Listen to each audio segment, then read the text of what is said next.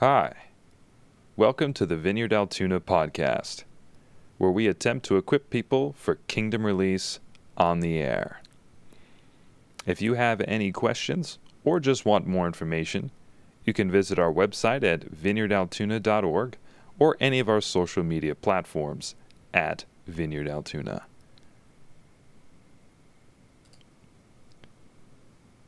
And now, here's Derek with the message.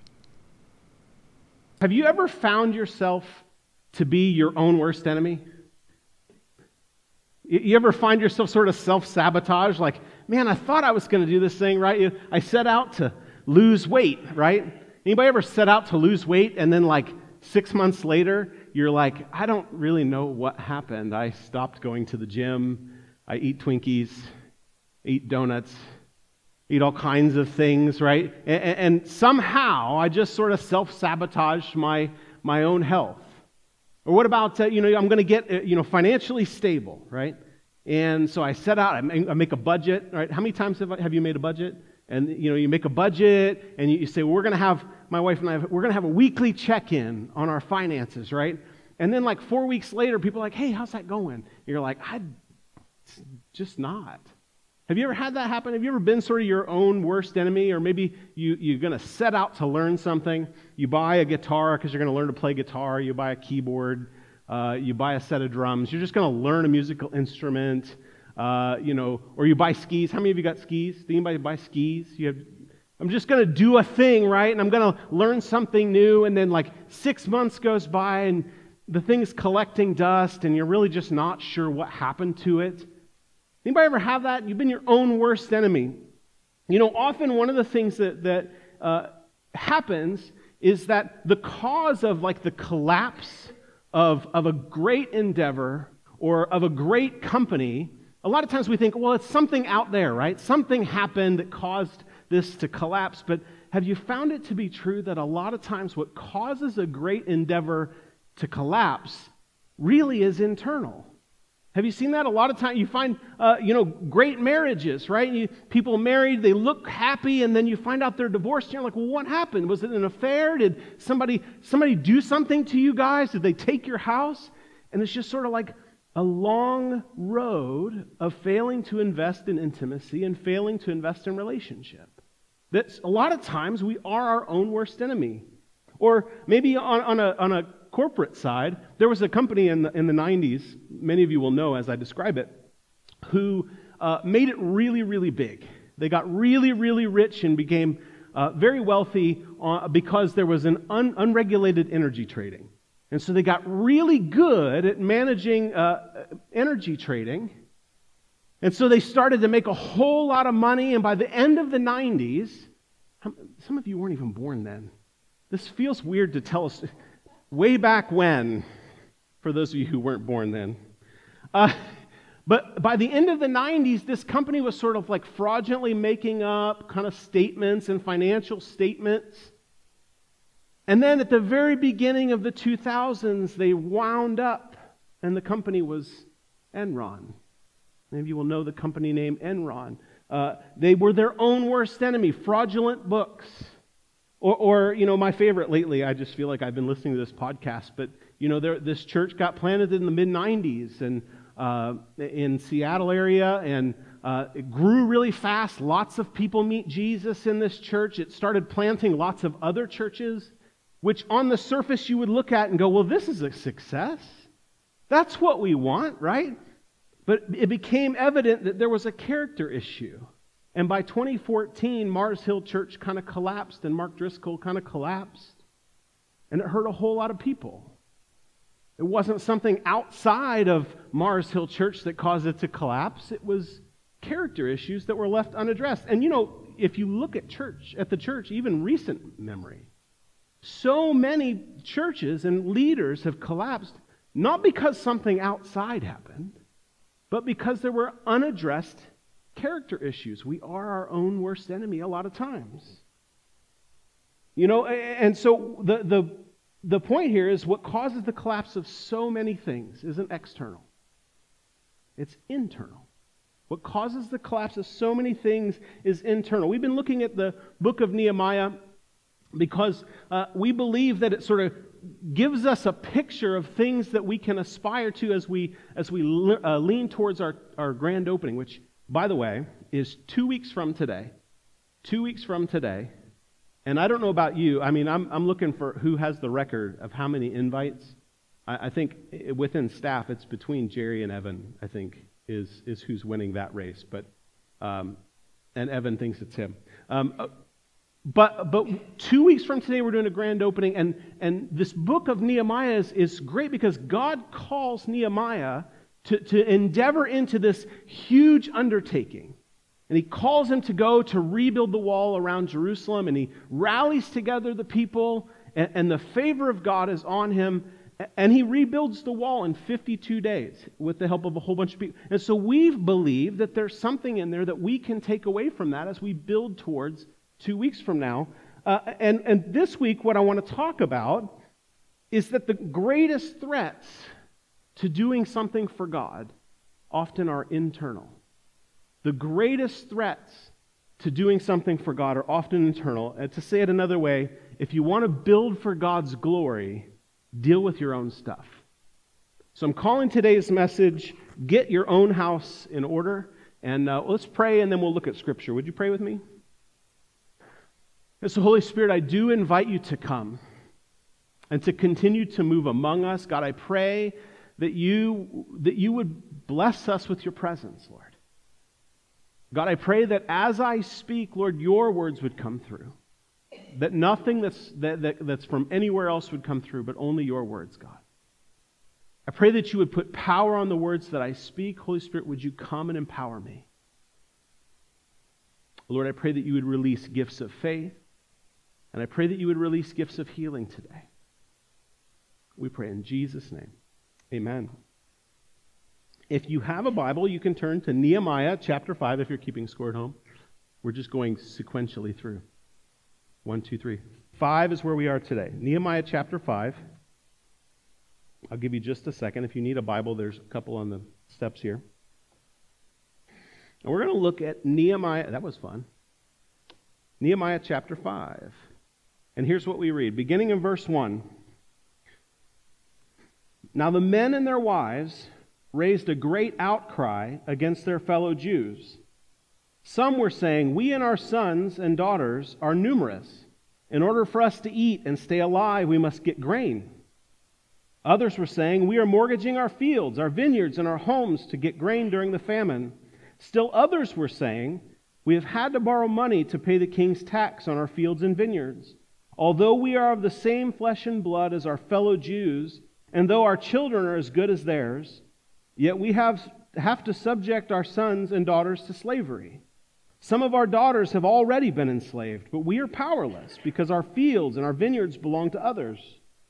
When I heard their outcry and these charges, I was very angry. I pondered them in my mind and then accused the nobles and officials.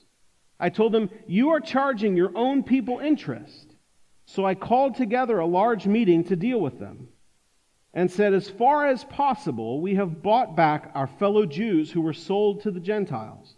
Now you are selling your own people only for them to be sold back to us. They keep quiet because they could find nothing to say. So I continued, What you are doing is not right. Shouldn't you walk in the fear of our God to avoid the reproach of our Gentile enemies?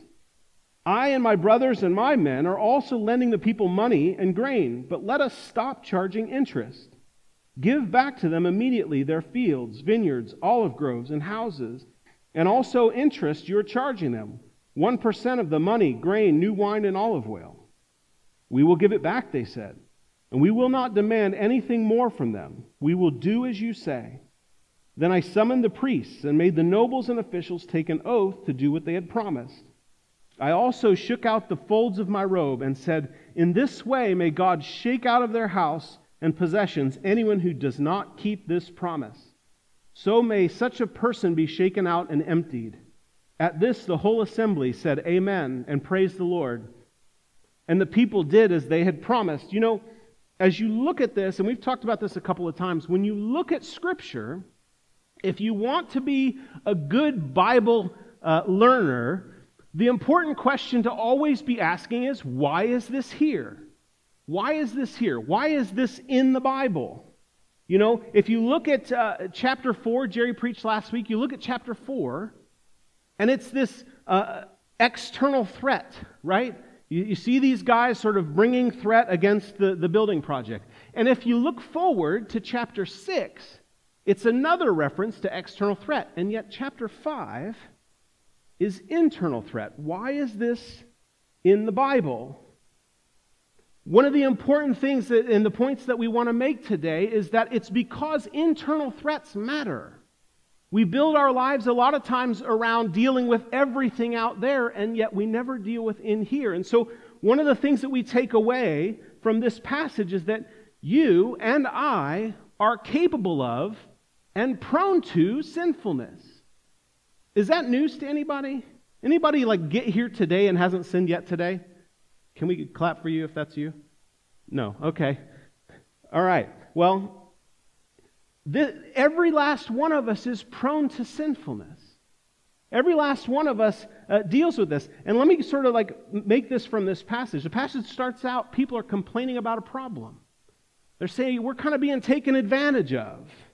And if you dig a little bit, what you find is that there's a famine going on, and sort of the, the wealthy among the Jews have found a way to exploit the, the not so wealthy among the Jews. And so they're, they're lending to them, but they're lending at interest. And so the people who are well off, they're making a whole lot of money, but the people who are not well off, well, creating a problem. And the problem is that they're having to mortgage their own properties, they're having to what you see there is sell their own children into slavery. And some of you go, I don't know what to do with that. Slavery in, in the Old Testament is not the same as slavery in this country, but we can have that conversation another time. But they sell their own children into, into servitude because they can't afford to live. And this, this is the well off Jews basically taking, uh, uh, exploiting their brothers and sisters to make more. And here's the point all of this is explicitly forbidden in Scripture. Let me take you on a little bit of a tour, okay? Exodus 22, 25 to 27 says this If you lend money to one of my people among you who is needy, do not treat it like a business deal. Charge no interest. If you take your neighbor's cloak as a pledge, return it by sunset, because that cloak is the only covering your neighbor has. What else can they sleep in? When they cry out to me, I will hear, for I'm compassionate. Don't charge interest. Leviticus 25, this is a fairly detailed one. Begin in verse 35 says this If any of your fellow Israelites become poor and are unable to support themselves among you, help them as you would a foreigner and a stranger, so they can continue to live among you. Do not take interest or any profit from them, but fear your God, so that they may continue to live among you. You must not lend them money at interest or sell them food at a profit. I am the Lord your God who brought you out of Egypt to give you the land of Canaan and to be your God. If any of your fellow Israelites become poor and sell themselves to you, this is the slavery I'm talking about, do not make them work as slaves. They are to be treated as hired workers or temporary residents among you.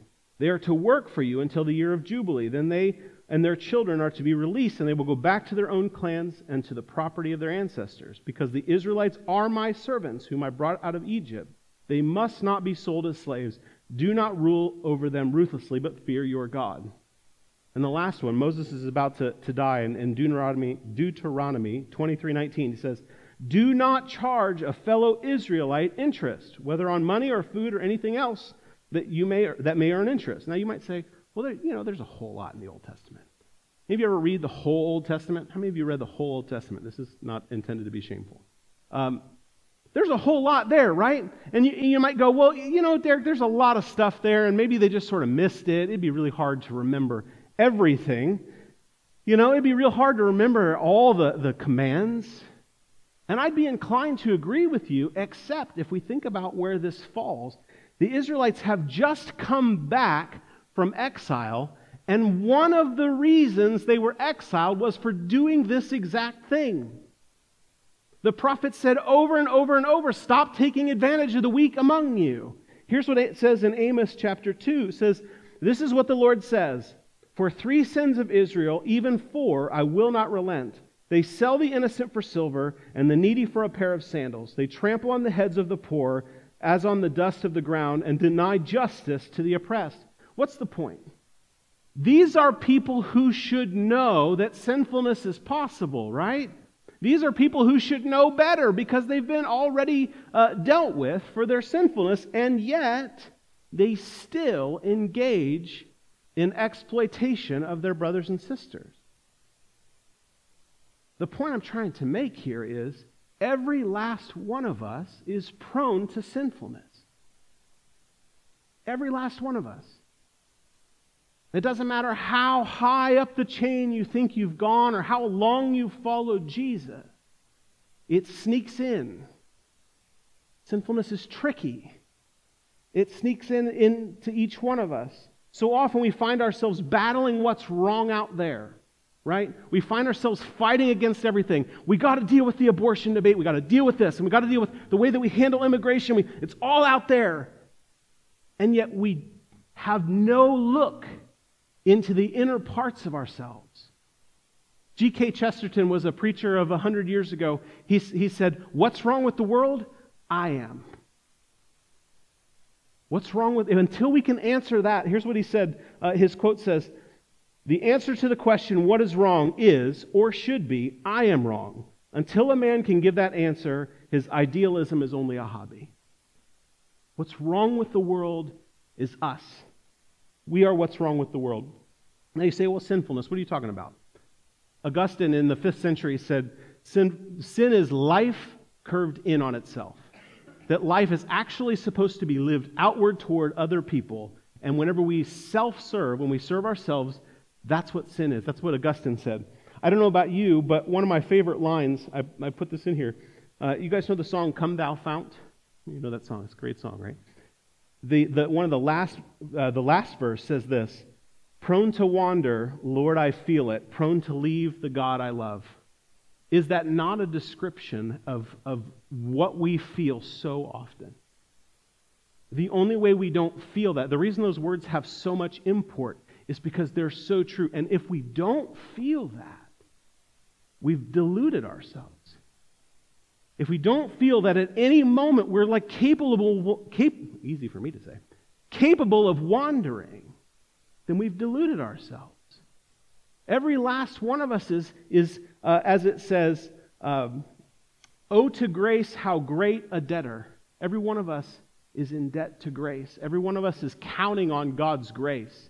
And if it's not God's grace that keeps us, we're in a lot of trouble. Every last one of us is prone towards sinfulness. The second thing we learn here is that you can't deal with it on your own. We can't deal with sinfulness on our own. Look at verse 6 uh, again with me in Nehemiah. It says, When I heard their outcry and these charges, I was very angry. This is Nehemiah speaking. I pondered them in my mind and then accused the nobles and officials. I told them, You are charging your own people interest. How many of you have a friend like Nehemiah? How many of you like a friend like Nehemiah? Who, who comes into your face and says, What you're doing is not right. Do you have a friend like that? Do you have people, I know some of you do, do you have people who have authority in your life to come to you and say, that's not right? Do you, do you have people like that? I mean, it's a serious question because at best, the, the church of Jesus Christ is supposed to be a community of people who are collectively walking toward the kingdom of God.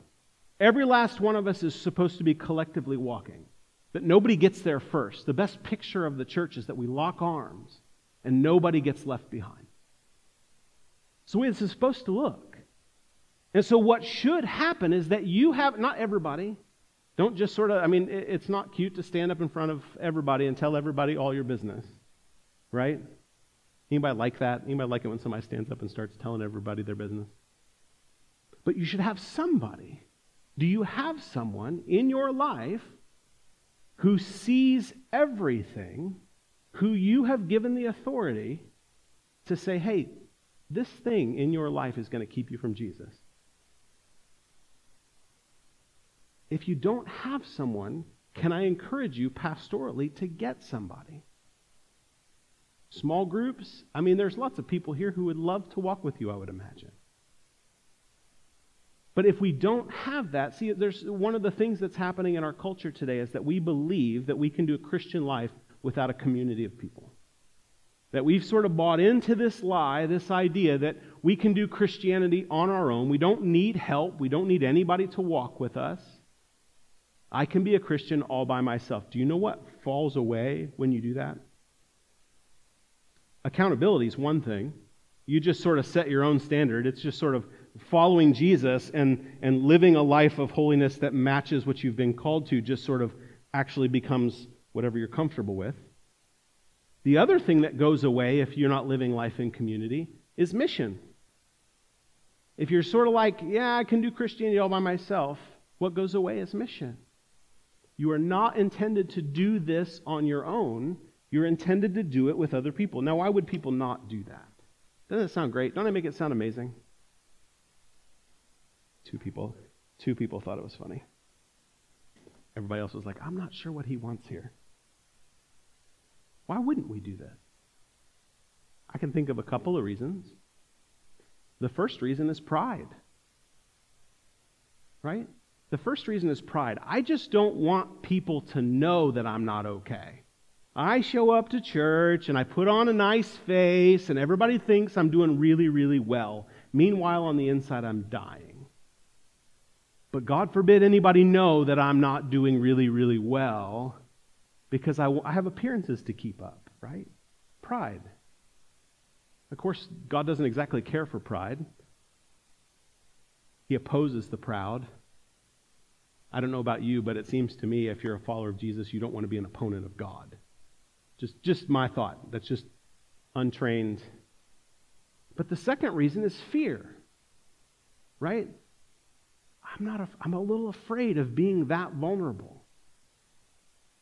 I think we all deal with that, right? Like, what will happen if I share who I am with other people? What will happen if they know the ways that I'm broken? I'll tell you this much you can't get whole until you share it with somebody else and they walk with you. Anybody want wholeness? You want to live a life that's marked by the kingdom? You can't get whole unless you do it with other people. So every one of us is prone to sinfulness, and we can't do this alone. The third thing is your own sinfulness has to be dealt with. Every last one of us has stuff that has to be dealt with right? We all have stuff. And here's the, the interesting thing Nehemiah gives us a picture of what, what I would refer to as insufficient ways to deal with sinfulness. The first one, if you look at verse 12, he says, Then I summoned the priests and made the nobles and officials take an oath to do what they had promised. Do you catch this? He, he confronts them, gets in their face, and they say, He says, I want you to do something different. And they're like, All right, we'll do it. And then he goes, I don't trust you. want you take an oath. One insufficient way to deal with your own sinfulness is to take an oath, right? I swear I'll never do that again. I'll just make a bigger and bigger promise. You know, I, I, know that I walked down that road, but I'll never do it again. I'm healed. I'm all better. Everything is okay. Oaths. One way to not deal with sinfulness. The second one is uh, verse 13. Nehemiah says this. He says, I also shook out the folds of my robe and said, In this way, May God shake out of their house and possessions anyone who does not keep this promise. So may such a person be shaken out and emptied. Feels like a threat, doesn't it? It doesn't help to threaten people either. Anybody ever get something? I mean, on the short term, you can work that out, right? We can deal with sinfulness on the short term with threat. If you have kids, you know this one, right? If you don't do this, you're not going to get to play video games. That's the big one in my house, right? a couple of amens. You can deal with sinfulness on the short term with threat, but long term transformation doesn't happen through fear. So, what's the right way? We've sort of taken a look at our hearts. We know that there's, there's things that don't match what God desires for our lives. We know that we have to walk with other people. What's the right way to get whole? The right way to get whole is surrender surrender. I give. I give. It's the way into the, into the family of God. and it's the way on in the family of God. That everyone who follows Jesus should be in this continual process of surrender. That every time Jesus points out something inside of our hearts that's not right, say, I give. I surrender. Hey, that, that mindset that you have, that, that you're, you're awfully hateful toward those people. Oh, you're right. I surrender, Jesus. You know, you, you, you sort of look at things on the internet that you shouldn't look at. You're, I surrender. Right? You're awfully, you're awfully mean at work. Anybody mean? Right? The way forward is surrender. It's not oaths, it's not threats, it's surrender. The way to get healed, the way to get wholeness, it's surrender.